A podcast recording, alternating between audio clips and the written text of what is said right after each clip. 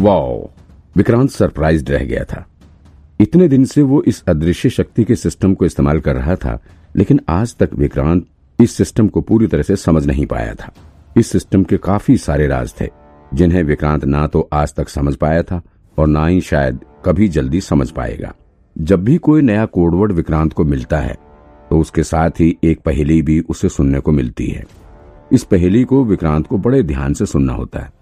क्योंकि अगर एक बार उसने पहली मिस कर दी तो फिर वो इसे दोबारा कभी नहीं सुन सकता था। और फिर इसके बाद, चाहे इस सिस्टम का टूल बार हो या फिर डुप्लीकेट टास्क का पॉइंट डिस्प्ले, सब कुछ अजीब तरीके से दिखाया जाता है।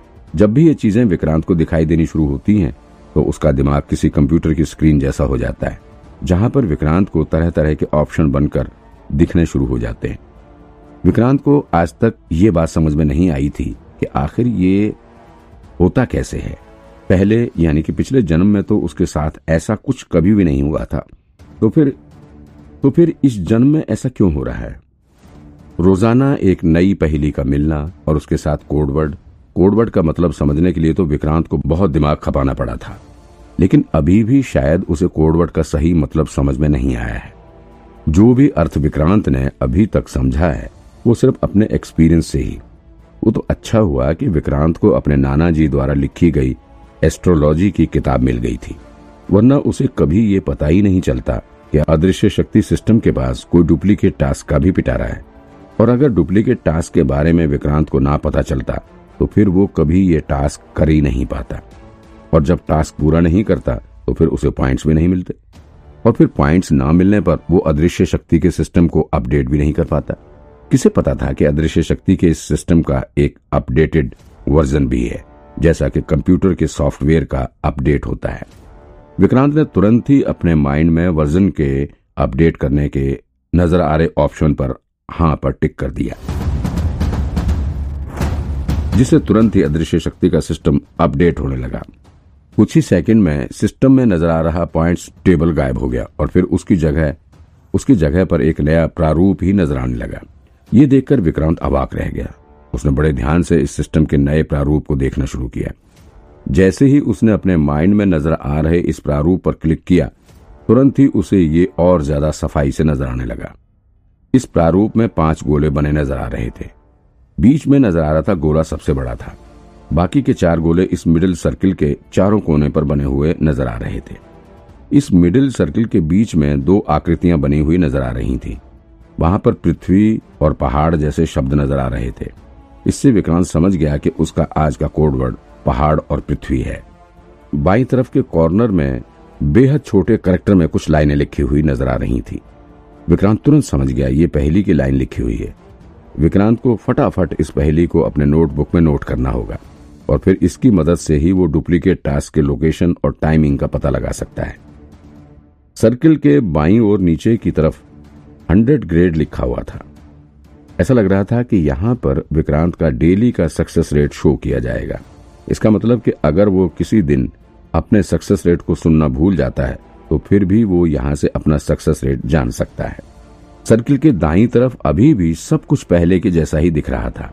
यहाँ पर उसे मिलने वाले डेली पॉइंट्स को दिखाया जाता था। हालाँकि अभी उसे जो पॉइंट्स दिखाया जा रहा था, वो थोड़ा अलग तरीके से दिखाया जा रहा था। अब ये स्कोर ज़ीरो सतहत्तर ओब्लिक पाँच के रूप में दिखाया जा रहा था। ओ, अब जाकर विक्रांत को समझ में आया। ऐसा लग रहा है कि जब उसे 500 पॉइंट्स मिल जाएँगे, तब फिर से वो एक लेवल ऊपर जा सकता है। ये सोचकर विक्रांत को थोड़ा आश्चर्य हुआ कि आगे भविष्य में उसे क्या क्या फ़ंक्शन मिल सकते हैं। सबसे आखिरी सर्किल, यानी कि मिडिल सर्किल के दाई और नीचे की तरफ़, मौजूद सर्किल में विक्रांत को अपने सारे टूल्स नज़र आ रहे थे। जैसे ही विक्रांत ने इस सर्किल पर क्लिक किया, उसे तुरंत ही मौजूदा टूल्स की लिस्ट नज़र आना शुरू हो गया। और जैसे जैसे विक्रांत इसमें एक एक डिवाइस पर क्लिक करता जाता था, सिस्टम उसे इस डिवाइस की सारी डिटेल इंफॉर्मेशन उसे दे देता था। कौन सी डिवाइस कितनी देर चलेगी, कितनी संख्या में मौजूद है, सब कुछ उसे यहाँ से पता लग रहा था। जब विक्रांत इस पूरे फ़ंक्शन को देख रहा था, तभी अचानक से उसे कुछ नया चीज़ दिखाई पड़ा। उसे आज तक ये पॉपअप कभी नहीं मिला था। दरअसल विक्रांत को इस पॉपअप में पावर अप शब्द लिखा हुआ नज़र आया विक्रांत को पहले तो समझ में ही नहीं आया था कि आखिर इस पावर अप का क्या मतलब है। लेकिन फिर थोड़ी देर तक सोचने के बाद उसे समझ में आया कि पावर अप का इस्तेमाल करके वो अपने टूल्स की पावर को बढ़ा सकता है। इसकी मदद से वो हर टूल की स्ट्रेंथ को बढ़ा सकता है। लेकिन इस वक्त इसे इस खास टूल को एक्टिवेट करने का कोई ऑप्शन नज़र नहीं आ रहा था। ऐसे में विक्रांत को समझ आया कि पावर अप का इस्तेमाल वो अभी एक लेवल और अपडेट करने के बाद कर पाएगा। अभी ये सुविधा लॉक्ड है। उसको खोलने के लिए विक्रांत को अभी के लेवल ऊपर जाने की ज़रूरत है और अगले लेवल तक जाने के लिए उसे अपने सभी टास्क को और ज़्यादा अच्छे से परफॉर्म करना होगा।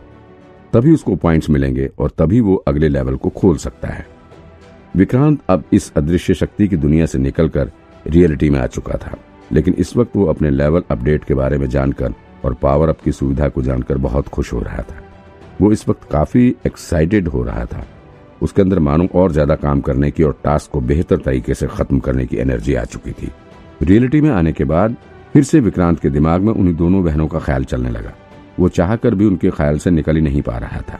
भले ही उन दोनों बहनों का मर्डरर सोमेश पांडे भी मर चुका है, लेकिन फिर भी इस मर्डर के पीछे असली गुनहगार कौन है, ये पता लगाना तो ज़रूरी है।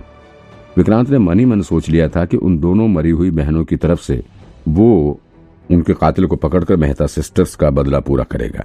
लेकिन ये केस सिर्फ़ बदला लेने जितना आसान नहीं है। केस की तह तक पहुँचने के लिए विक्रांत को काफ़ी इन्वेस्टिगेशन करनी पड़ेगी। इससे पहले विक्रांत उस फीमेल पुलिस ऑफिसर स्वाति के साथ मिलकर इस केस के बारे में काफ़ी सोच विचार कर चुका था। लेकिन अभी भी ये लोग कातिल से बहुत दूर थे। विक्रांत ने सोच लिया था कि वो मेहता की यंग वाइफ मोहिनी से ज़रूर मिलेगा। आखिर इस लड़की ने पैसे के लिए मेहता साहब को फंसाया कैसे? ये तो पता करना पड़ेगा। साथ ही मोहिनी का कनेक्शन रोहन नेगी से भी है। ऐसे में उसे मीटिंग करना विक्रांत के लिए बहुत ज़रूरी था। विक्रांत ये सब सोच ही रहा था कि अचानक से उसे याद आया कि कुछ दिन पहले मेहता साहब की तरफ़ से एक आदमी बेंटली कार में बैठकर उससे मिलने के लिए आया था। उसने विक्रांत के सामने मेहता की छोटी बेटी शगुन का पर्सनल बॉडीगार्ड बनने का ऑफ़र रखा था। वो कह रहा था कि मिस्टर मेहता ने खास तौर पर विक्रांत को उसकी बेटी के बॉडीगार्ड के लिए चुना है। लेकिन मेहता साहब तो पिछले तीन महीने से कोमा में है। वो भला कैसे उस आदमी को भेज सकते थे? वो आदमी खुद को मेहता साहब का मैनेजर बता रहा था। कहीं कहीं ऐसा तो नहीं कि उसी ने इन दोनों बहनों को मरवाने की साजिश रची है। क्योंकि इन दोनों सिस्टर्स के मरने के बाद और मेहता साहब के जाने के बाद सबसे ज़्यादा फ़ायदा तो उसी को हो सकता है। और अगर मोहनी भी रास्ते से हट गई फिर तो इस मैनेजर के मज़े हैं। नाम क्या बताया था उसने अपना? नाम नाम तो याद नहीं आ रहा। नाम उसने शायद बताया ही नहीं था। बस इतना बोला था कि वो मेहता शूज़ वाले सूरज मेहता का मैनेजर है। ये मैनेजर के बारे में पता करना पड़ेगा। इसके अगले ही पल विक्रांत के दिमाग में आया कि ये भी हो सकता है कि मेहता की बेटी शगुन उसके पीछे पड़ी हुई थी। तो हो सकता है कि उसी ने इस मैनेजर को मेरे पास भेजा हो। सकता है कि वो खुद ही मुझे अपना बॉडीगार्ड बनाने के लिए ये सब कर रही हो। ये सब सोच सोच कर विक्रांत का सिर चकराने लगा। अब ऐसे बैठे बैठे सिर्फ़ गैस करने से ये केस नहीं सॉल्व होगा। अगर असली कातिल तक पहुँचना है तो फिर इन्वेस्टिगेशन करना होगा।